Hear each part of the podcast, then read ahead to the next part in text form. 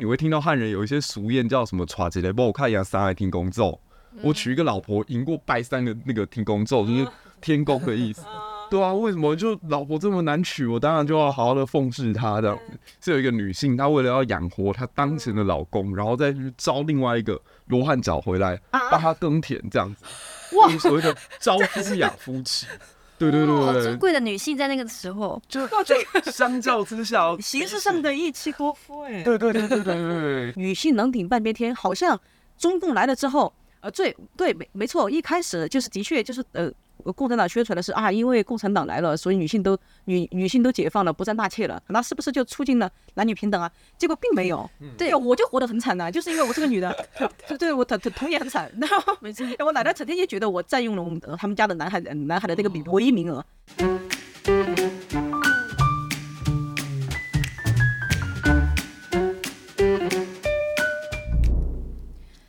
嗨，大家好，欢迎大家收看这一期的《乱中有序爱台客》，我是上官乱，我是张明天，我是文成，没有讲完，我也可以了，来宾好主动，对，你看，这就是这就是著名的历史那个 podcast 博主啊，就他已经出现了哈啊，我相信其实很多如果认识我的朋友应该知道，我已经访问他过很多次，他 就李文成先生。今天我为什么要请他来呢？其实看起来我们今天的这个呃节目话题呃好像离得很远啊，但是我。大家听我讲就知道，这个话题其实就是其实跟他关系很大，就是呃，那今年已经十月十月底了，那么其实呃，距离今年那还有两个月就结束，那么到年底的时候，其实我们就我就很想知道一个结果，就是在今年上半年的时候啊，中国著名的民间这个生育研究机构，呃，他出了一部一份报告，就是预测预测今年中国的生育率，呃，会。降到多少？降到百分之零点八，哇，这是这是什么概念？就是总的新生人口会低于八百万，然后呢，降到零点八，那就是首次啊，中国的生育率会低于台湾，因为台湾今年预计的生育率是百分之一点零九，这个是个很大的差距，也是呃，中国不仅不仅是被印度呃超越了，在总人口上，它在生育率上竟然也被呃这么多呃国家超越，那么这就是。那么我们就会考虑，为什么中国的这个催生政策没有效果呢？然后看起来中国女性这么几年这个呃女性独立啊、女性权利的这种意识在抬头，那为什么还是没有这个效果呢？那么同时我们也在想啊，就是台湾虽然是已经是一个呃发达国家，呃已经是一个已开发国家，但是为什么就是它的生育率呃这么低？然后但是我们也同样看到台湾政府其实给出了很多很多呃。各地真的真的是一家比一家高的这些呃补贴的政策，那为什么很效果也很低呢？那么跟女性处境是不是也有关系呢？那么两岸现在的女性处境到底有什么区别呢？啊，但是我更想知道的啊是这个女性处境它到底有没有历史上的因素呢？它到底有多深的渊源以至于造成现在的局面呢？所以呢，我今天特地请来了著名的历史博主啊李文成跟我们聊一下。尤其是台湾的女性处境这么两百年来的这个变化，很好。现在可以 say hello 了。嗨，大家好，我是文成。我超开心，又请到一个帅的我们聊女权问题，对吧？嗯，对。一个，嗯，就就是，其实我我为什么找你，就是哦，有一个很重要的原因。我最近看到你上一个节目哦，就你有提到台湾在移民社会初期，就是在清朝的时候最早。不是，嗯，哦，应该是在之前，就是海盗时代。对，海盗时代的时候，那时候就是有很多这个呃男性之间的这种呃各种的关系。然后那时候呢，在台湾其实女性也很少。然后这个其实有很有影响到台湾后来的这个移民政策啊，各方面的东西。然后我就在想问啊，不知道有没有研究过，就台湾的移民史上，这个男女比例它。最初什么样子，然后最到什么时候才开始平衡的？这中间什么过程？应该这样讲，我就是说，从这个福建沿海地区有移民到台湾来，它其实是荷兰统治时代就已经开始了。对，就是那个时候荷兰东印度公司很需要这个辛勤工作的小蜜蜂。对，所以台湾现在不是很追求嗡嗡嗡的那个精神吧？啊，对对，那个年代就有了。然后荷兰总督还很坏，就是说，哎，这个福尔摩沙的工蜂是真的很能工作啊，这样子就称赞台湾人。但某种程度上来讲，就是我们的劳工在那个年代就很奴这样子。到工资低吗？对啊，工资不高啊。你你知道那个时候在大航海时代，他们会有贩卖这个人口的这种交易嘛？那其实呢，白人大概是八两白银左右，然后黑人黑人很贵哦，黑人大概到二十两。因为黑黑人其实他适应能力很差，非洲黑人还是说印尼的那些黑人？呃，非洲以非洲黑人来讲的话，他们身体素质好嘛，然后水土容易呃适应嘛，然后到那个地方之后工作不会生病，OK，所以他们的价格其实很高。然后其实最便宜的就是汉人劳工，呃，因为汉人劳工就是身体素质可能不好，然后可能在当时的市场上又过度泛滥，就是物以稀为贵嘛，啊，但 没办法，汉人就多这样子。可是他们有一个特点，就是他们很努力工作。所以他们当时为荷兰东印度公司其实带来很大的利益。那这个时候你想想看，从呃福建沿海地区搬到台湾来的，其实大部分一定都是男人。嗯，对。那只要是男人比例高一点，其实都会出现一个社会上面的问题，就是说人口失衡的时候，那个社会一定是暴力之气很满的。对。所以在我自己以前在教高中的时候，最害怕教到什么班？自然组。自然组就是阳盛阴衰，阳过盛，阴过衰。我们叫的和尚班是吗？对对对，就是你知道这种班很可怕，就是说女性会慢慢的男性化，然后男性会慢慢的 对，男性会慢慢的野兽化，然后我天哪！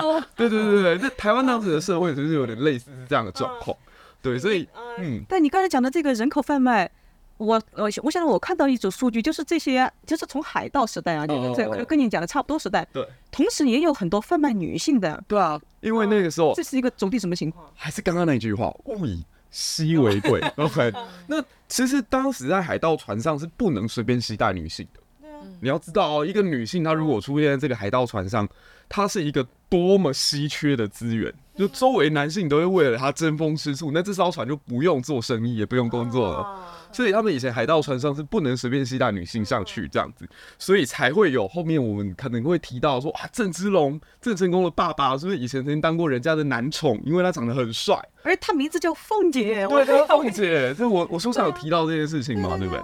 那其实就是在说他面容姣好的时候，是在船上也是大家可能会觉得哎、欸，特别想要调戏一下的这种对象这样子。对，所以其实，在那个海盗船上面，这种故事非常的多。可是呢，也同时有一些女性，她为了能够呃帮助自己的丈夫去管理这个海盗船上面的生意啊，正一嫂，对，她也会很男性化，郑一嫂，或者是我们后面看到跟台湾史更相关的这个蔡牵的老婆，既能打仗，然后又能够带领船队去经商，这样子就是一个女强人的一个这样角色。对对对，所以你说台湾那个早期有没有啊、呃、男女比例失衡的这个情形？超有。那一直要到什么时候才可能这个比例稍微缓和呢？可能要等到康熙末年雍正的时候，就到雍正年间那个所谓的渡台禁令就逐渐松弛了一些。那原因在于，其实“渡台禁令”这四个字从来没有出现在清代官方档案当中，这是后来那个日本学者伊能家矩去归类出来的。好，他说这个满清在统治台湾的前期，哎，有设比较严格的这个渡海的这个条件。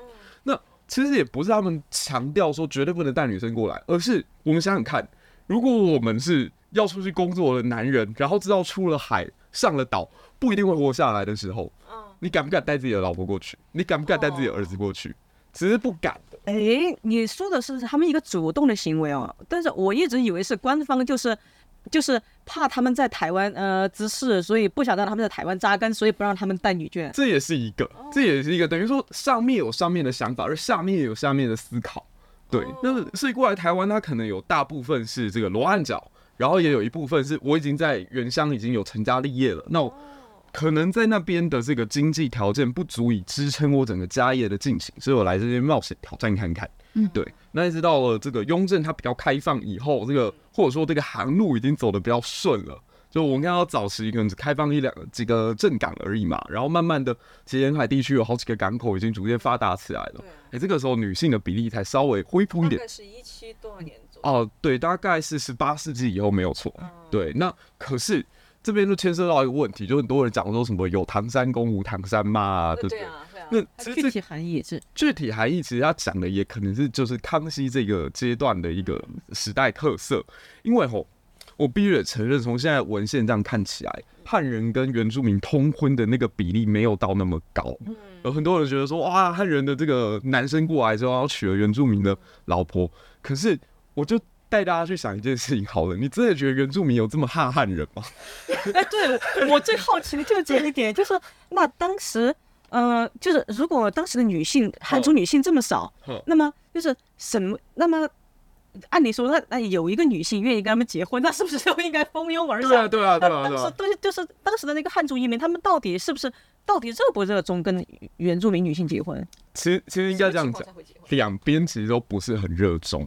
好，那汉人可能会有比较大的动力，是因为我只要能够跟平埔族结婚的话，我就有机会对拿到他的田，拿到他的这个这个产权这样子。所以台中那边有很多这种案例嘛，对。然后也有很多人说，那那那还有很多人，万一娶不到老婆怎么办？哎，刚好最近我不知道大家有没有看到，在台中有一个地方叫东市，然后东市最近突然间挖到了一个万人冢，哦，那个是林爽文事件的时候。阵亡的那一群男性的尸骨，这样。就是我们如果看那个台湾在清代那段时间，你会发现哇，那个到处民变啊、械斗啊，一口气都死好几千人，甚至更多。啊。包括像我们台大台北地区就有一个地方，我相信大家有听过，叫永宁永宁捷运站。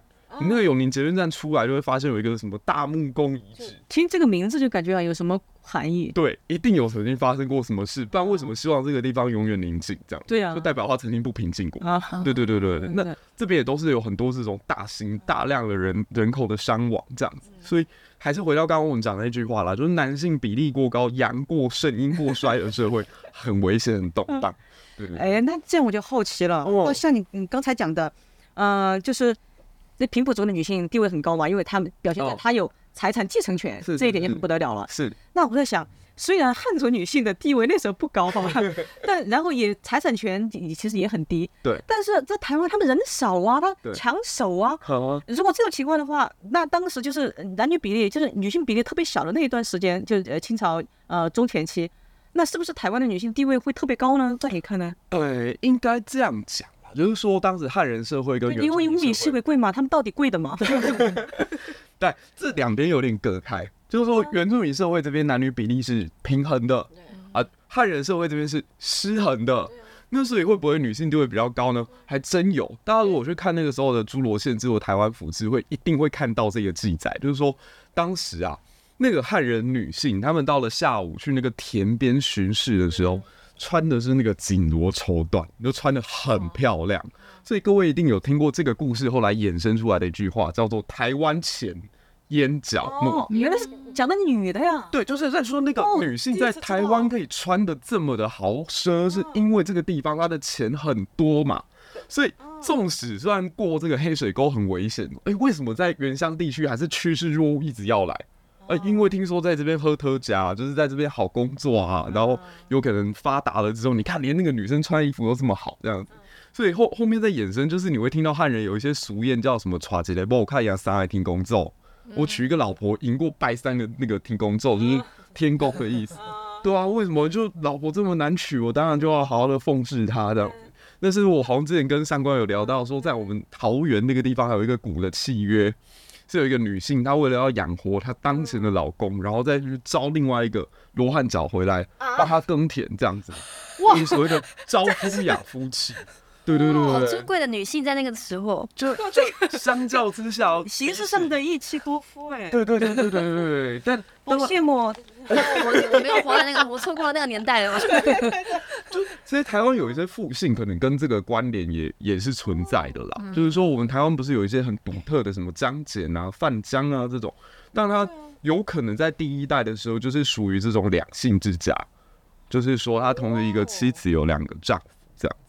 哇，那就是，就就是，当然这刚才这个是特例嘛，就是对，它是特例，就是，那就是可不可以总结为那时候的这个女性，因为她人少，所以她的权利就表现在、嗯、像你说的，就是她不再受这种传统宗族就就就这种传统保守文化的束缚，她比较少一点。对，那在财产权上面有没有一些特别的体现？嗯，财产权上面这必须得讲，因为被汉化之后，其实还是慢慢的就是转移到男性的身上。嗯、那这一点我觉得比较有趣，是说，呃，因为台湾当时是一个移民社会，大家要千万记得这一件事，就是说，移民社会它一定必须得跟它原本的这个所谓的本位主义或本位文化去应对当前的这种，无论是山川地理的东西啊，还是现在人口结构的问题啊，一定会出现改变。所以你知道，在一九八零年代，台湾的史学界曾经在吵一个架，就是哎、欸，到底台湾在进入到清朝统治之后，是慢慢的把这群外来的汉人本土化了，还是我们台湾慢慢的被内地化。了？对啊，嘿嘿嘿，这你的立场呢？我好，我的我的我的立场可能跟我的人设有点不一样，就是我我必须得说，我觉得大方向其实是被内地化的，啊，小细节上面是本土化的。哎，举例而言，好了，就像我们现在都还是姓李啊，姓对。对啊，复姓还还是都信信汉人的姓，就是我们不是改姓原住民的姓这样，或者我们过节的习惯还是以汉人的节庆为主这样子。可是有一些东西真的跟就是中国所谓他们的那个大传统又不太一样，像说呃，我我们看到说在台湾其实是比较重豪族的，就是说。在在中国那个世世人社会之下，我是考科举，然后去取得权力，然后怎么样？可是台湾直到现在都还有很多地方是靠庄脚，靠那个地方势力这些脚头在经营这样子。对，然后或者是说在呃中国的社会，它可能比较靠的是这种宗族的力量，就宗祠啊什么的，然后聚集大家。台湾比较靠的是宗教的东西，就是你去看那种乡下啊，真的有影响力的地方，大家在讨论公庙。对，所以其实我觉得还是有一些不一样。但是我们的宗教信仰的方式，或者是啊、呃、这种由下而上的这种东西，会比起那个由上而下的社会来的更多这样子。哦，那你在你看呢？就是后面就是呃，就是大家的比如这个呃信仰中心啊，还有呃这种，比如我说我们说这种制度架构，它的社会经济结构更偏向这一点之后。她的女性地位有没有跟内地有什么不一样呢？比如就是在这个就是地方以宫庙啊，而不是以呃这种血缘为主的话，哦，那这个话这样的话，这个时候女性的地位跟内地没什么区别？嗯，我我觉得一个比较大的不一样在于，明清两代应该这样讲，从宋南宋以后，女权才开始在呃中国开始被打压。就是你看南宋以前，其实女性的地位很高。包括你看北宋好几任皇帝背后都有一个妈妈这样子，而且那个妈妈的影响力好大。而且那时候李清照还可以结婚，对，可以离婚一下啊，可以离婚还可以再婚，对不对？嗯。然后你你再往唐朝就更不用讲了，就是武则天的时代。然后再更往前，你看那个北魏，北魏好几个改革都是皇太后执行的，像那个最有名的孝文帝改革，实际上就是他阿妈那个冯太后搞的。那个和也和那个就是。那个和游他们的游牧民族的血缘很有关系。对啊，对啊，对啊。很多游牧民族的呃那个文化就是女女性嘛。对，那是是这样子。慈禧是在清。对，是在清啊，比较厚。可是你要知道，慈禧，我我不觉得慈禧能代表一个女权。对啊。慈禧是把自己也父权化了。你你想想看，光绪又教他什么？啊，对啊，他就是婆媳问题，直接把媳妇弄死。对，而且而且他他是要求光绪皇帝教他老佛爷。老佛爷是男性的东西，叫他亲爸爸，亲爸爸，对，所以他其实是把自己不断的，我我觉得它是另外一种物化。就我虽然是女性，但其实我觉得女性这个身份对我要去掌权，要去控制这个国家是不好的，是不利的，所以我要把我自己的父系化这样子，对啊，所以你你你这样说，你去看那个《甄嬛传》好了，你就会发现说，哎，皇后真的代表父权那个女性权利吗？没有，哎。他一直都是那个父权代言人，父权的代言人，他就是那个父权结构之下那个权力结构之下的最大既得利益者。所以你说他是他不是很爱皇帝，说他没有办法恨皇帝吗？实际上不是爱那个皇帝，他是爱那个我皇帝旁边才有皇后，有皇后才有我底下这个权利，他是爱那个权利的，对吧？所以，我我觉得没有办法用这样来类比。但台湾之所以跟中国内地会有一个很大的不一样，就是说在整个满清时期，其实是越来越趋同。哎、欸，可是后面我们的历史出现了一个转折，一八九五，对，就是因为我们跟日本后来是走在一起的。对，那当然了，我也不是说日本就是一个对女性很尊重的国家。那日本大概也有一个女性的黄金时代，大概是在隋唐那个时候嘛，就是他们也连续出了好几个女性天皇，对，而且而且执政的都还不错。然后还有一个差一点要跟武则天打起来，那个白江口之战，哎，对对对，恨不得是两个女天皇的对决这样。可是。日本到后期，我们也看到，就是慢慢的那个男权也是一直起来啊，甚至直到今天还是还是很明显。可是呢，毕竟日本它是在明治维新之后有西化，嗯，西化不可能说一夕之间让女性权利立刻跟男性平起平坐。可是西化改革带来了一个新的冲击，就是让日本人发现，哎，女性当国王也不错哎。你看那个维多利亚女王，那个时候刚好是维多利亚时代。然后他们就发现说，哎，这个时候的欧洲好像也很进步啊，也是很文明开化的。所以那个多多少少后来就影响到我们台湾的这个女性地位，包括我们在日本时代把这个脚解放。嗯，对。哎，我觉得这个是呃，就是整个台湾的这个呃女权和大和大陆很不一样的地方，就是。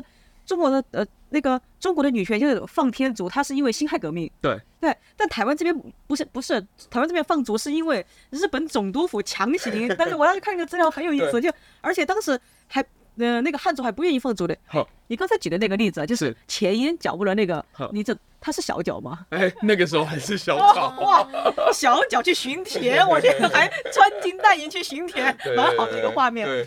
对，就是我就发现哇，日治时代的时候，竟然是总督府，而且他，呃，就是把这个权力呃放到各个地方，哎，各个村落，让那个日本的官员去敦促各地，啊，你快给我放脚，我放脚。是，我觉得这个很不一样，哎。对啊，而且我我觉得这也是一个很病态的事情，是中国它呃特别明清之际有一个我我觉得每次在看那个资料都觉得很痛苦的东西，他们说男想女不想。啊，说男生已经都剃头了嘛，对不对？啊，女是不投，女生不投降的，对，是是怎样不投降？继续绑小脚，他们把这个事情当成是他们一个一个好像反抗满清意识形态的象征，然后我就觉得你用一个超不自由的事情来对抗一个不自由的，而且是摧残女性来表达自己很自主，合理吗？我觉得，对，我就觉得这这是我不能接受的。但是台湾也有这种男想女不相吗？就是就就就是女性还还是要绑小脚，所以。日本总督府再要去这样，是是有这个逻辑吗？诶、欸，其实某种程度上来讲，就是说女性到底放不放，这还是跟男生有关嘛？对啊，对，因为那个年代就是这样，所以当。总督府他强制去做这件事情的时候，他等于是逼迫的这个社会，你必须要往前走一步，这样子。对对对。对，所以我觉得那个中间的落差就很大，你就会发现说，呃，可能中国他们还在以这件事情当成是一个啊传统的伦理道德的时候，就是把把女性缠脚当成了一个优秀文化。对对对对对对对对，也还是其实他是糟粕这样。好像当时吸鸦片也是。对啊，吸鸦片也是。对，当时我们桃园的那个就是乙未战争，其中我看了一个资料也是蛮有意思的，就是。他认为当时为什么那个客家人要抵抗？就说当时有一个谣传，谣传说啊、呃，那个日本过来统治了呃之后，不仅要把他们的呃田地收回去，还不准他们呃还不准女性缠小脚，还不准他们吸鸦片。我说 啊，不准他们吸鸦片，还都蛮好的、啊，不知道这是有什么问题吗？就是对他们觉得就是他好像觉得这就是女性缠脚啊和和这个吸鸦片好像是中国认同的。现在看起来还蛮诡异的。对对对，没错没错，嗯。是，刚刚听到很多就是有关台湾女性地位的潮起潮落。Oh. 其实我发现，其实台湾女生地位在过去到现在，其实不是一直都很弱势的。其实他们有高潮时期，高潮迭起时期。但是我觉得很好奇的是，就是我也很想了解一下中国一下他们女性地位的变化。真是要请教上官乱了，你从中文来，就是呃，因为其实共产国家都是强调女性解放的，然后。对，讲到女性解放，尤其是毛泽东时期，他其实又呃很强调说，哎，呃，妇女能顶半边天。所以那个时候，女生强调这个工作能力其实是不亚于男性，而且就是男生可以的，女生也可以。对，所以就是想请教，哇，你说这个就说来话长了，我天啊！对，就是想请教说，哎，那我我中国女性真的对啊解放了吗？我因为这个不讲民国时期，因为就是一九四九年以后，就是。在呃，就是中国的女权运动是民国开始的嘛，就是但是呃，整个国民党政权退台之后，其实最早的在中国做女权运动那一批，其实都跟过来了，然后就有蒋宋美龄在台湾这边开始发展，就所以就在台湾另一条脉络了。那么在中国呢就是马上就是呃，就是共产政权了嘛，就中共建政以后，对吧？我们都听到一句话叫做“女性能顶半边天”，好像中共来了之后，呃，最对没没错，一开始就是的确就是呃。共产党宣传的是啊，因为共产党来了，所以女性都女女性都解放了，不再纳妾了。我想强调的是第一点，不再纳妾，一夫一妻制，不是共党实施的制度，是民国的时期，一九三零年的那个中华民国民法，对啊，那时候颁布的时候就规定了必须一夫一妻制，那时候就很多就不就不行就不行纳妾了，所以它不是中共的功劳，这是第一点。第二点就是妇女能顶半边天这句话是什么时候讲的呢？是毛泽东在一九呃是在。一九六八年的时候讲的，他当时为什么要讲这句话？他这句话的背景是一九六八年，当时中国发生什么了？文化大革命。对，文化大革命。老毛为什么要这样讲？就是因为那个时候啊，就是那个时候，一个是他要呃表达自己的共产党的领导下，妇女都解放了，所以妇女能顶半边天，这是第一点。第二点。他是想那个时候就是他想完全的，就是完全忽略到妇女在生在生孩子，就是生育这件事情上付出的呃所有的努力。啊、呃，就是和和和代价，他是要把女性当做一个和男性完全一模一样的，完全撇除了任何的呃性别区别的一个完全的劳动力。他就是把女性当成就是一个彻底的韭菜嘛，而且这个韭菜还要还很不一样，这个韭菜还要不停的给他生孩子。你知道，就是那个时候中国就是老毛最早，他就是而那时候他已把那个提倡节制人口的那个马寅初已经关到牛棚了嘛，然后他就是 就是我们那时候。我那时候小的时候，我还听过一个词叫“英雄妈妈”。英雄对对，从苏联传过来的嘛。英雄妈妈就是，好像是收到六个以上就给你颁一个奖状，就 叫就叫英雄妈妈。OK，鼓励你生育，可是你的工作要跟男生一样。我们就是那时候叫生产队嘛，因为好可怜哦。不，你不仅要生六个以上，然后你还要挣同样的工分，然后就可以给你鼓励嘛。就对啊，你就是三八红旗手，就是英雄妈妈。所以“妇女能顶半边天”这句话的背景。这个妇女是多么的凄惨呐！想 她给你荣誉，对对，其实对给你荣誉，然后其实其实她背后是藏的藏的这样的考量。第一个是她要对抗西方，就是你们这些什么什么谦让妇女啊，什么 lady first，这些全都是西方就是资本主义的毒草，我们不要这个，我们妇女都顶半边天，看起来把你捧上去，其实把你踩在脚下，然后踩把你踩在泥泞里，还要你感谢她。这是好成功的宣传哦！对呀，彻底物化哎！对啊，而且工具化、物化还好一点，物化你至少要给我买包嘛。对，现在中国女生还吃这一套吗？你你物化我，你要有代价嘛。但是但是工具化是完全一点代价没有，所有代价全是女性。对啊，所以就是，直到现在大家还经常在那说“妇女那里面面天”，我说这句话千万不要乱说，这个是假，全是陷阱。现在除了呃女，现在中中国女生不只要这个名誉以外，她还要包要钱。要彩礼，要房有车，也也没有了。这个是我觉得这句话其实也是一个陷阱啊。就是其实其实这种形容啊，它是很父权的一种形容。就是说现在的女性什么啊，这中国女人还呃要什么要什么要什么。其实呃这个那第一啊就是彩礼。我先说就第一，我先说彩礼啊。彩礼在中国它其实分地区的，嗯，就是我们川渝地区的彩礼，就是大家做一个统计是是零。是川渝地区，我们是不要彩礼的。嗯，就是他们都是，就是我哦，我那个是地域是不一样的。哦，对，川因为为什么呢？因为川渝地区其实就跟你刚才讲的那个，呃，早期的那个移民社会一样，四川也是移民社会啊，对吧？对，湖广呃填四川，对对，一旦它是一个移民社会，就意味着什么？它的宗族文化很浅。对对，它就它就没有宗族文化。那第二还有什么？因为他要开垦这个地方嘛，那你妇女 也是要顶半边天，也是要作为劳动力，是，对，所以很多妇女就是她跟男性一样，她是要就是为家里的那个经济就是作为一个顶梁柱的，是。那你就很简单了，其实妇女的地位，她什么地位取决于她的呃她的经济地位。对。那么妇女，我跟你就是我跟你男的一样做同样的干同样的活儿，就是呃我挣同样的钱，我凭啥听你的？是。对啊，那如果这样的话，那么妇女地就是所以川渝地区的妇女地位呃很高，这是一个就是文化上的根基、传统根基。第二就是为什么不要彩礼？就是也是因为。呃，这个妇女就是川渝地区的呃女性，她那个工作率很高，就是全职太太的这个比例很低。那么这样的话，就是因为这个经济地位，所以呢，大家就是，而且大家都就骨子里有一个习惯，就是如果我拿人手短嘛，就是你婚前给我的彩礼，实际上你要买我婚后的自由的。对。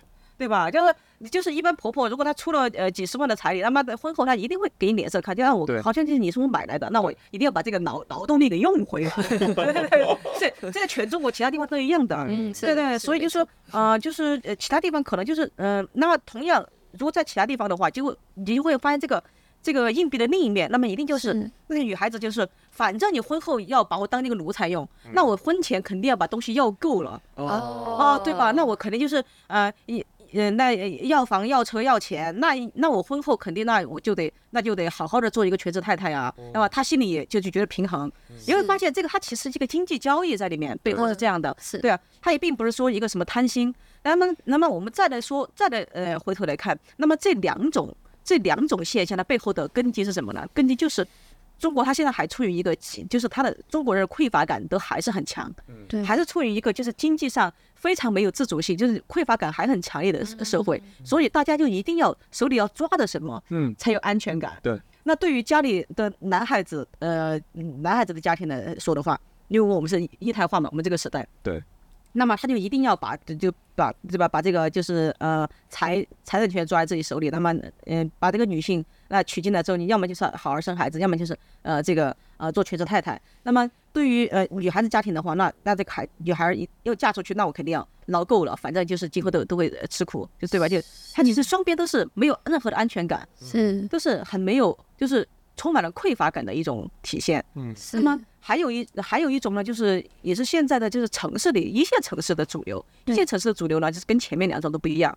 一线城市的主女孩子主流呢，可能更多的像我这样的，就是女孩子的，就是。嗯，我比他也呃不必去，就是不必一定要结婚生孩子。那么首先就不会受这样的束缚。那么就是那么什么彩礼啊，或者是说要不要看脸色啊，这些呃都呃就是不会遇到这样的问题。那么就自己挣钱自己花，或者是自己存钱自己买房。现在呃，其实我看到台湾也有这样的呃趋势，就是女孩子买房的这个比例非常高。其实，在呃中国的一线城市的女孩子就买房的比例也很高，就是就像我我也是啊，那我。我我我我自己买啊，那我不用看任何人的脸色，是对。其实更多的主流是这样的。那么为什么就是整个舆论它会放大？像你刚才说的这一块，这些女孩子什什么都要啊。不过我还是要讲，就是在台湾的网络上，什什么 P P T T 啊上面，对对，有一个台一个词就是母猪叫嘛，还有台女。一旦提到台女，一定是贬义的，就台女什么都要啊，哎，不想付出啊，对什么女权自助餐，啊，女权自助餐，对对对对啊，我在台湾这边才发现的这个词，学到了。啊，对对对，我就就发现，其实两边你会发现都一样，就是一旦出现这种负面评论很多的时候，它一定是因为女孩子就是不再听话的时代到来了。对。对对对，所以媒体就在，所以社交媒体它会反映出这样一种声音。对，我觉得他，当然你刚刚也有提到，就是他先预知了他可能中年以后可能会面临的生活上的困苦跟考验，但是那个网络上那句话讲的更更更血淋淋，他就是说他就说这些就是要彩礼、要房、要车，然后要嫁豪宅，一个月月薪要五万块以上的，他们自己啊，自己他的薪水也只有三千。可是他要他的对象，他他他的对象月薪要五万，而且呢，这个现象重要的是这个现象呢，他不管什么条件的女孩子，她都要这样。我知道，我都知道你看的什么影片。对，就长个长得一个就是哎，就是又又胖又矮的那个。对，他说他说他说那男朋友一定要月薪过五万。然后问你多少呢？他我要五千。可是这确实是我们对于中国女性现代的需求了解，来自就是网络这些社群媒体嘛，所以有一化了嘛。可是我觉得也确实是普遍的一种趋势，因为我身边的朋友他有跟我分享过，他在中国相亲的时候，对方也是这样子咄咄逼人，所以他故意穿着拖鞋，然后。没有刮胡子，男性男性男性朋友当时在中国相亲的时候，也是他就是摆摆着一副就是 我我跟你讲，就是一旦两个人要走到相亲这地步的时候，一定是提条件。对对，正常人谁去相亲啊？是的是的是啊。哎哎，有道理。但是但是确实是他为什么提这么苛刻的条件？他是他是觉得他自己真的有这么这个水平，还是说他真的可以真的是相信真的他会遇到他的这个梦真命天子这种水平的？哦，他是他真的相信吗？这个问题我也蛮好奇。对，对我，但是我因为我不知道你举的这个例子，它具体的背景是什么？就是那个女孩子她的这些条件，如果她本身条件不好，比如说她工资如果很低，如果她长得也不怎么样，那是不是她什么有什么北京户口、上海户口之类的，她觉得很有自信的东西？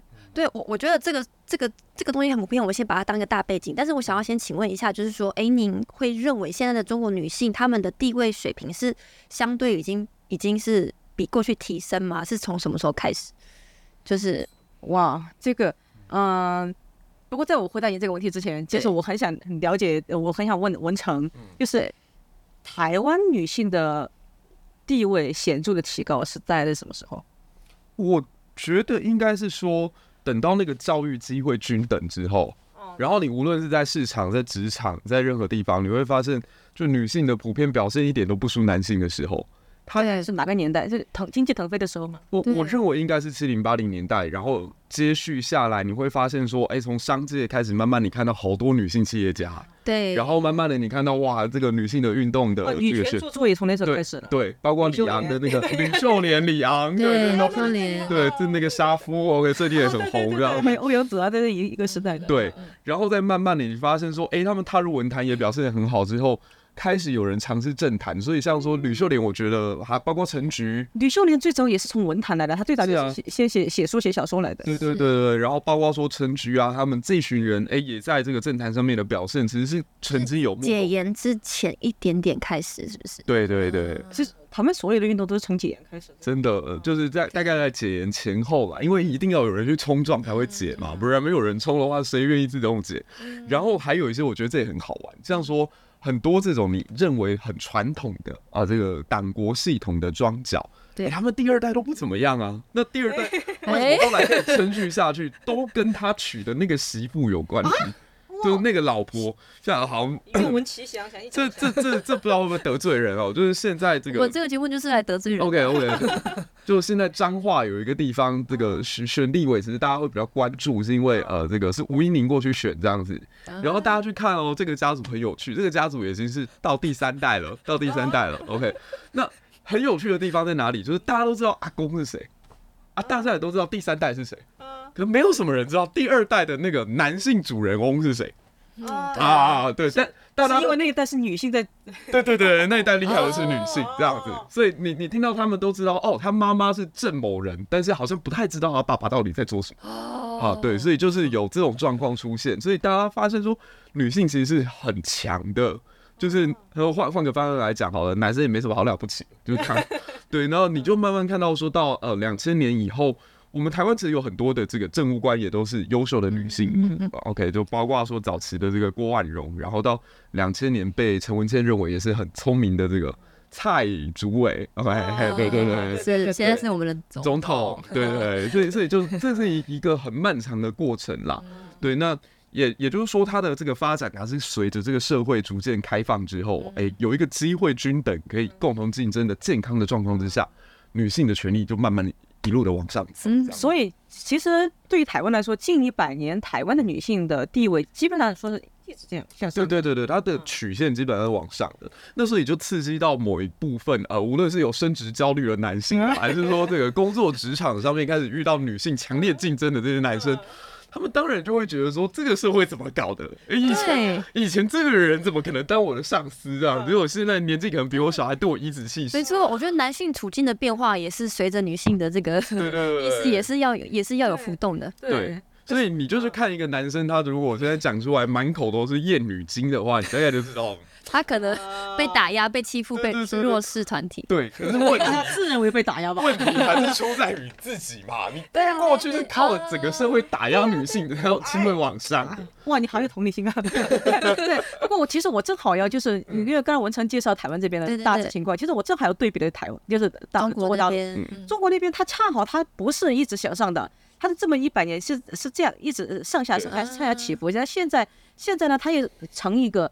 它不是上也不是下，它成这样一个状态，就是有上有下，就是它同时有呃我两极化，就是自己说铁链女啊，就是啊对对对。对，就是是是这样的，就是呃刚才不是呃讲了就是五十年代嘛，就是其实五十年代就是刚刚我说五零年哈。呃，共产党刚刚建政那那个时候，那时候呃可以说是中国那么前半世纪可能真的是地位达到巅峰。对，就为什么？因为那个时候像邓颖超这样的人，但我不是说邓颖超这个人他是这个这个曾曾恩来的老婆有多伟大。哦，邓颖超他的整个女权运动恰好来自于民国时期的女权运动。对，对他不是他吸收的所有的知识。恰好不是共产主义的女权，而恰好是民国时代的女权，是欧美女权。是，所以她正好就是共共党建政了之后呢，她就把她在呃利用她的当时的这个整个地位嘛，在嗯当时的中共政权开始实施了很多这种很理想化的女权主义，其中包括什么呢？包括女性可以自由离婚。嗯，哇，这时候那时候女女性真的发现自己空前得得得到了空前的权利，就是因为那时候。还是有一部分像农村还是有部分小妾嘛，因为实在的很穷啊，因为很穷，那很多他并不是因为呃，并不是说城里有钱人才能娶小妾，那很多农村更穷，那就只能把女孩子就送给别人当小妾，到童养媳。童养媳。对对对，所以那时候第一波就是嗯，这个一九五零年颁布了那个中华人民共人民共和国婚姻法出来之后，很多以前的这种小妾童养媳就开始离婚了。嗯。哦，那时候觉得一下就呃获得解放了嘛，就获得自由。但是我们要说这个时候，你说她，但是我们要说这个时候女性达到的女性地位达到高峰呢，我们要看另一面，另一面是什么？虽然那时候女性自由离婚，但另一方面，他那个婚姻法他不可能规定说只有女性才能自由离婚呢。他说自由离婚那一定是针对婚姻双方的嘛。嗯。所以那个时候啊，就出现了叫陈世美潮。陈世美，都都这那个就就是呃对对对抛对抛弃那个抛弃嘛。对，然后那个时候啊，陈世美潮就是那个时候共党的之前的那些老干部们，然后党员们，这时候进城了，一人一个女学生，对不对？所以那时候的共产那那个那个共共产党员干部们，就是以前都是一泥腿子，就是没见过细皮嫩肉的女学生，对，一进城，但是呢，他们结婚又早，然后娶，但是结婚都是娶的娶的那些。那个扎扎实半个的，对对对，招生子期。然后这时候那个婚姻法颁布出来之后，他觉得哎呀，机会来了。之前 之前休妻还不好意思，现在来，对对对，就可以呃正大光明的跟以前的糟糠之妻离婚，然后娶了女学生，呃对吧？就觉得这些受过资本主义教育的女学生还 还还那挺好的，哎对对对。然后呢，就这时候就就是出现这个城市美潮嘛，然后就出现很多离婚是这个，你会发现就是。就是共共产主义，他虽然就是觉得啊，我非常的先进，比你们国国民党反动政府 要要要厉害多了，对对吧？就我们的妇女是平等的，但是其实呢，他这个平等的制度出来之后，他还是方便了共产党员男性，嗯，对吧？这是一个。然后到了六十年代，那就是那么，而且就是到了六十年代那。啊、呃，就开始反右了嘛。反右的时候反了什么人呢？就把那些公检法呀，就是那些有自由呃思想的，全部都反下去了。对。啊，最早那些呃支持离婚的呀，那些就都都去蹲牛棚去了嘛。啊，对对对，还包括一些就是为那个为女性打官司的呀，那些呃最早的一批共和国律师们，也去蹲牛棚去了。就，对啊，所以这个时候女性你好才获得了几年自由而已，自由了几年啊，然后哎突然就是。突然，这个这个时候啊，就开始他反右的同时，他要反那个资产阶级什么腐化思想嘛。那这个时候就六八年马上就呃文革了嘛。对。文革之后，他认为所有的资产阶级的思想，那都应该都应该反对。那时候就太那时候老毛又觉得。你是美国人喜欢离婚，嗯，那时候已经反苏修了嘛？对，苏。联人苏联人 也喜欢离婚，那不行，那那共产就一定要反苏修和呃呃和对对反美帝，对对对，那就一定要反离婚呢。哦，所以整个就是呃整个从反右到文革到七十年代，呃中间这么十呃这么接近二十年，离婚也极其的难。因为我看到一个统计数据哈，就当时从好像从呃五五年到六五年，呃不不从六五年到。七三年这么近呃之间，每年离婚人数只有六百多人。哦，对啊，就是就什么程度呢？就是然后我记得我有一次啊，就我我我呃十几年前在成都，我喜欢逛旧书市市场，就是那个旧旧书摊的那个呃书贩子，他喜欢去呃各地去收那些以以前的那些报刊还有文件嘛。我就看到一个文革期间的文件，是一个离婚。那个离婚起诉书，给我离婚证明嘛。那个离婚证明很有意思，它只有一张纸，然后那张纸一共只有三百多字，那三百多字其中只有一百多字就是说申请离婚，还有两百多字什么呢？呃。开篇是就是什么呃支持毛泽呃毛主席，然后支持林副主席，然后要先要先要祝毛泽东万寿无疆，然后祝林副主席比较健康，然后再呃无产阶级文化大革命万岁，喊口号都喊了四四五排字，然后再提出，然后就是因为我和我的老公这个就是革命思想不同，所以决定离婚，然后对对对，就就这两排字写完之后，然后又是呃又又是又要喊一遍口号，又是又是毛泽东哎呦毛主席万寿无疆，然后林主席林。副主席比较健康，然后 对，当时就是就是，而且下面盖了好多好多公章，从这个单位到社区到什么什么什么什么革命工委，就是当时离婚是这样的，所以怪不得就这一年只有几百个人离婚，呃，对，就是这样的，所以就是我们看出来，就是程序过于复杂，所以让他的离婚率就是这样低。对，就是程序过于革命。OK，对啊，所以我所以你说就是说你说那个中国，那么这几十年他在。他在呃成长嘛，完全就是极大的倒退啊。嗯。而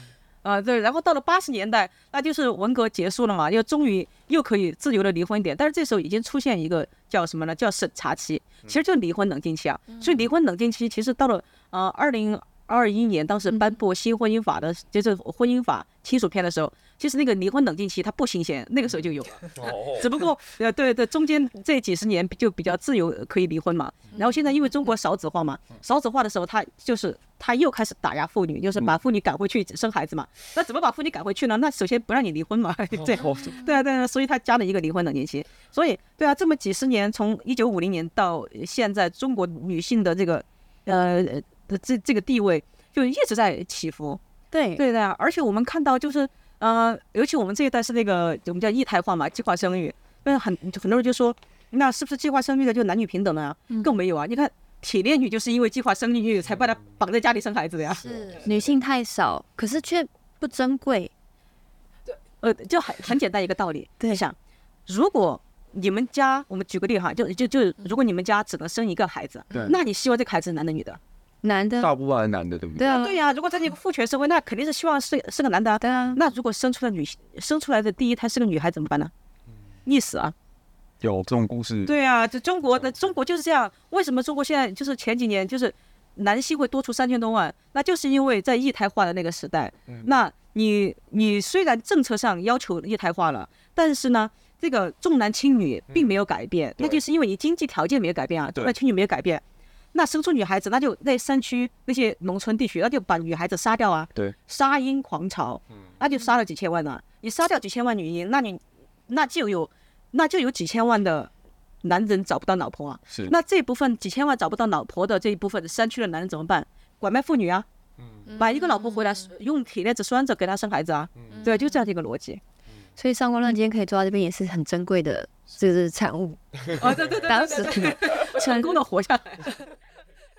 对，但是我很好奇啊，就是现在，嗯，其实刚才我们讲的是比较呃传统的这种呃概念嘛，我我我在想啊，就是，呃，其实你也是就是呃对这个平权就是比较有概念的人，但是我很想问一个男士哈，嗯，就是现在就台湾的整个女女权的呃状况啊，包括就是很多人也也也说这个，嗯，就整个意识呃整个意识比较普遍了，尤其是经经过今年的 Me Too 之后，对对吧？经过 Me Too 之后，那么像普呃。就是，那么像你这样的男士，就是会不会觉得，嗯，可能讲一句话会被揪出来，啊、呃，会会被呃揪出来鞭尸？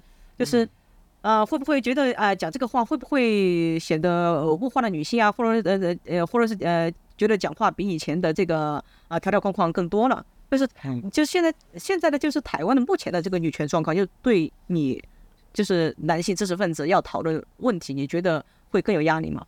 我我自己在还好诶，因为可能是我出生的这个整个九零年代以后，其实大家的这种两性平权的观念就比较平常，所以对我来讲，我在看很多 Me Too 事件的时候，其实虽然身为男性啦，你还是会稍微警觉一下，就是说哦，某些动作你不能去做，还是干嘛的。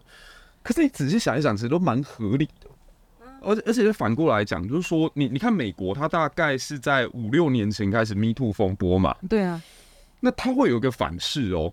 就是说，当时可能某一些艺人、某一些公众男性人物是被推到风口浪尖的，那可能差点也身败名裂了。可是你看这几年，其实名誉又平反了。对啊，就像说 Kevin Spacey 就是一个很好的案例。对，那哇，还有那个那个呃，Johnny Depp，对，强尼戴普非常经典，是一个非常经典的案例。我我们也是感受到，就是哇，这一个案例其实对女权有一种反噬。是，对，对。呃，与其说反噬，我觉得不如说。呃，冲过头的东西本来就是会像一个大浪一样，它过去之后，它还要再退回来。那某种程度，台湾现在有这个趋势吗？还是说其实还没有到那个很过的时候？现在因为刚好在燃烧的开始而已。对，可是你搞不好来过一两年，你会发现现在被烧到的某些名人，他可能会慢慢又回来了。像像说现在我们因为在那个情绪的当口，你会很同情这个被害者，可同时有没有人是伪装的被害者？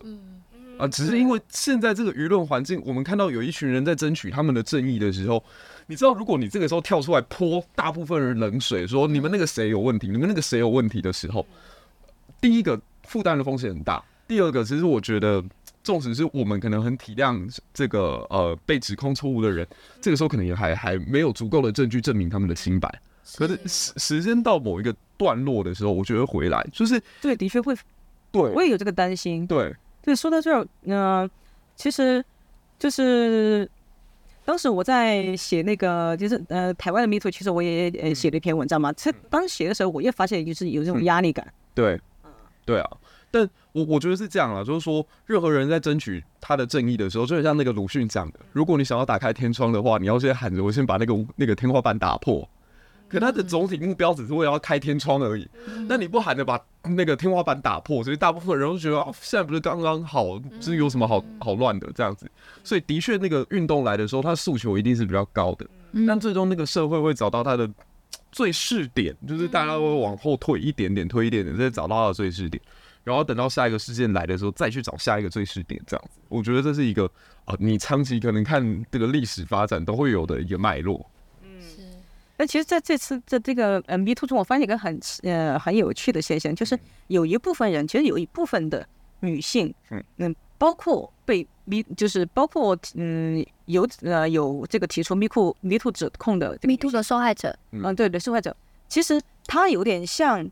嗯，怎么说呢？就是我们说的叫父权红利得利者，嗯，啊，就是很多人很多时候大家质疑或者是骂的，就是这部分女性，就是她，比如她，要么就是她，呃，就是比如比如呃呃长得嗯，就是呃外形条件比较好，是，然后呢，他在异性市场上是比较得力的，就是，呃，然后呢，其实，然后呢。但是呢，他又提出了 Me Too。其实很多人骂的是呃这一部分，就是就觉得你平时就是就有点像什么，你平时谁让你成天去呃去勾引那种男人呢？你在被他们被那些男人追捧的时候，不是不是也很开心吗？就要物化了自己，然后现在再反过来指控别人物化他。对对对，就是对，就是这部分父权的红利得利者。那么其实我就突然结合到你刚才说的北欧的那个事情，嗯嗯，其实他讲的其实这个事情的核心也是一个问题，就是就是这一部分的女性，虽然她。不认为自己是女权那个主义者，然后她她她提出来的这个不公平是什么？她觉得她失去了什么？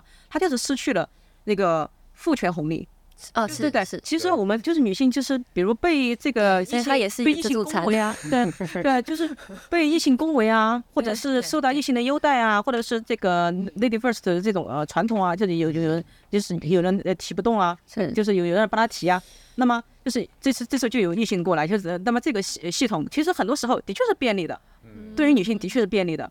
那么呃从对左派来看的话，就呃这种便利它其实是一种陷阱嘛，他就觉得对对对，就迟早有一天就是他给你提供的便利的背后一定是你要付出代价的，是对，任何的便利背后都有都有价码的，对对。但是对于其他女性来说，我并不是随时我都会面临一个权利缺失的问题，这个便利它确实，对吧？它确实也是一个就是日常需要，而且。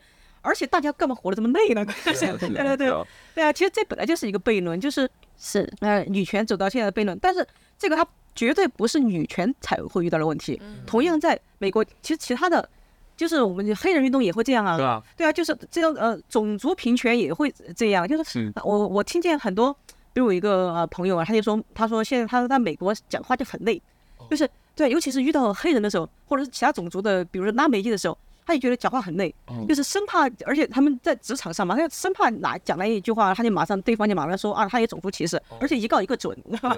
对，讲话也很累。对，在 Black Lives Matter 那个运动之后更明显。呃，对啊，其实这个也不是女权单方才有的问题。所以最后就是 想要去问的话，就是以现在台湾或中国的这样子的一个女生的这种处境，就是我们不断的强调女权的同时，是不是我们正在处处于弱势的角色？那就是像不管是台湾的部分或中国部分，你们觉得有没有什么地方，呃，就是还需要再努力的地方？就是呃，先从中国的开始好了。嗯，哇，中国的努力的是先把上面那个人干掉。啊，开玩笑，就是是啊，就是其实中国你会发现，就是我们我我只是很简短的分享了中国这我是嗯这这这那个七十多年来，就是中国女性的这个努力，你会发现中国其实你要说它没有很好的保障女性的法律吗？它也有，包括反家暴的法也出来了，但是它执行了吗？以及你你看就是。一个那么好的呃，就是当在当时看来那么好的婚姻法，结果最后还是便宜了男性啊，嗯，呃，对吧？其实它一切的根源，它女性就是包括包括你看，就是就是如果我们觉得呃，一胎化如果它有什么好处的话，那是不是就促进了男女平等啊？结果并没有，对，我就活得很惨呐，就是因为我是个女的，对对，我童童年很惨，然后每次我奶奶整天就觉得我占用了我们他们家的男孩男孩的那个名唯一名额，对对，就就很简单，就是呃这样。哎，我真的在治愈童年的。对啊。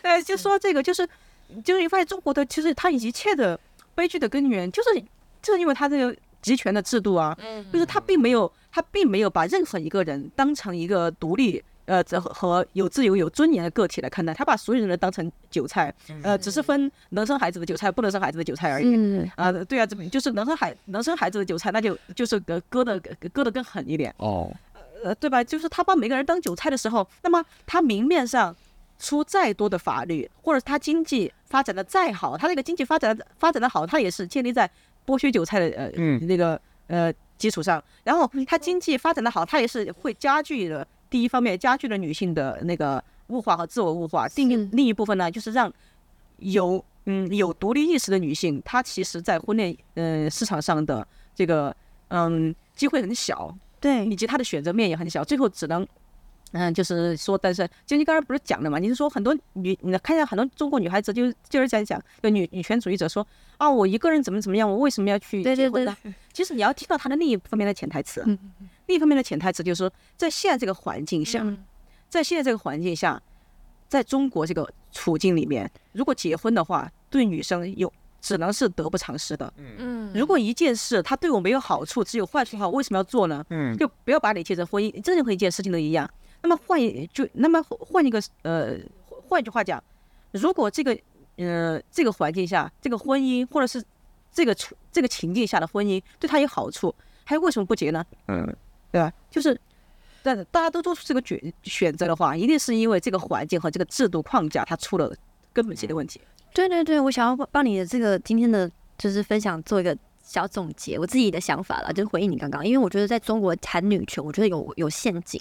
对，因为像刚刚从老毛那个时候开始，就是呃，女性能顶半边天，其实她是陷入一个陷阱，女性更辛苦，她并不是得到了，是忽视了女性的付出和代价。对，强行就是啊，你你你对，跟男人一样。现在要解放女性，你说哎，女生女性然后，好像便宜了又是男生。对啊，这跟台湾现在有一群人在说男女平权，那就该让女生当兵，也是一样的。没错，对对对。所以我觉得。等一下，不知道在台湾你是不是也是这样？我觉得在谈女权的时候，要思考，真的是不是女性得到了真正的权益，真的是得到了保障，或者是？对你提到的女性，嗯，其实女权陷阱有很多。就是我们今天提到的几个方面，其实都是陷阱，不是说女权本身的问题，而是说，就是呃，整个社会它在对待女权这一边，它会注入很多陷阱在里面。对，对我觉得太多了。嗯，是文成。我觉得台湾相对单纯，就是。台湾是每两年就会有一次选举嘛，那就不要选出厌女的政治领袖。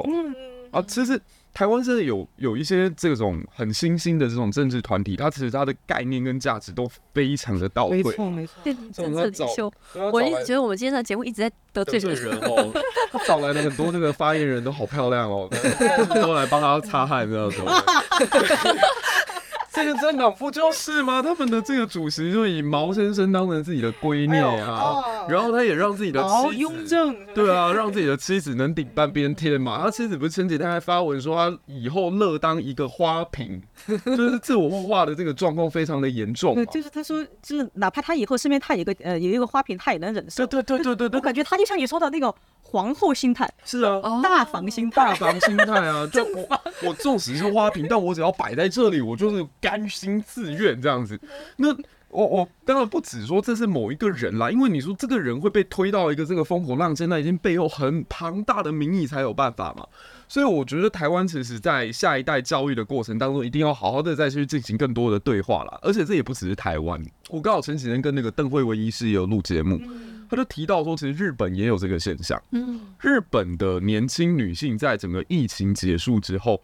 从事色情行业的比例急剧上升，嗯，然后他们有一些研究员就去跟他进行对话，说：“哎，你们为什么要去做这件事呢？你们不知道这件事在物化你们自己吗？”他们怎么讲？他们说：“我如果现在去做一份工作，OK，正常上班，我只能拿到我现在三分之一不到的薪水，到底怎样才叫物化？我获得了这个金钱之后，我可以去去追寻我更大的自由。”那这代表什么？就是说，其实现在整个女权它遇到一个新的瓶颈，它不是单一国家、单一社会会面对的问题，它背后还结合了整个经济资本主义的发展和贫富差距的。最近最大的一个呃话题陷阱就是 Lisa 上疯马秀的一个事情。呀，对啊，对啊，对啊，对啊。就是就是反对他，我我我我觉得其实台湾还好，好像对他没什么，觉得是挺好的事情。我没想到中国，我我也觉得挺好。我觉得就是女性大胆的展示自己嘛，管他疯马秀还是疯牛秀啊。是啊是啊是啊，竟然被全民，不是全民，被很多女性抵制哎。是啊，对，就是你中国就是在，所以我一直说中国它女权说是女权嘛，其实它是一种还是匮乏感。还是严重权力匮乏感呃的那种敏感，是是，对，然后还是回归到经济问题，还是回归到贫富差距，对，没问，所以没错，社会议题你很难说。还有一个就是，他们不没有办法或者不敢去正视真正的对最上面的根源，对，到底是谁把他们权力剥夺的？他们不敢直言天下第一事，这样对对对，哎，擦边球，对，就去逮着女艺人在讲，是是是。我觉得要高喊女权的应该是男性。对啊，对啊，做的不实这样子。跟男性，哎，那哪有这样穿没问题啊？男性一定是举旗帜，对对对对，我在哎，OK，差不多。哇，今天我突然发现，我怎么突然我从一个主持变成一个受访者？对，我因为因为我觉得，因为明天，呃，明天因为可能对我的女权素养太有信心了，但是我今天也聊得很开心。然后我就是呃，第一次就是。其实我真的第一次就是在台湾，就跟一个男性就聊这么多女权，对，而且还是是非常不错的一位男性，对，对对，然后啊，对对，然后我们今天也回顾了下就是台湾的移民史上的呃这个女性地位，我发现真的哇，真的台湾有这个根基，而且就以后大家再说台湾女权的根基的时候，不要再单纯的说什么呃因为因为原住民呃平埔族女性地位高啊，其实。那时候的汉族女性也不错耶，啊，对对对对，要不裹小脚就好一点。对对对，嗯，好啊，这一期我们也非常的感谢，感谢明天对我的访问 大家应该想听，对对对，满满足了我表达欲。好，然后呢，同时呢，就是也呃特别感谢李文成今天的到来，对对，然后就是满足了我的追问欲。好，同时感谢大家来呃看我们那。完成了我的表演欲，哇，三个愿望一次三位一体耶，对对对对对对，三位一体了啊啊，那就是总的来说，我今天就是呃聊得非常开心，然后也希望大家能够喜欢这一期，然后也希望这一期能够让大家对女权的认识呢，能够多出更多很微妙的视角。好，感谢大家收看这一期的乱中有序爱台客，我是上官乱，我是张明天，我是文森，拜拜，拜，OK。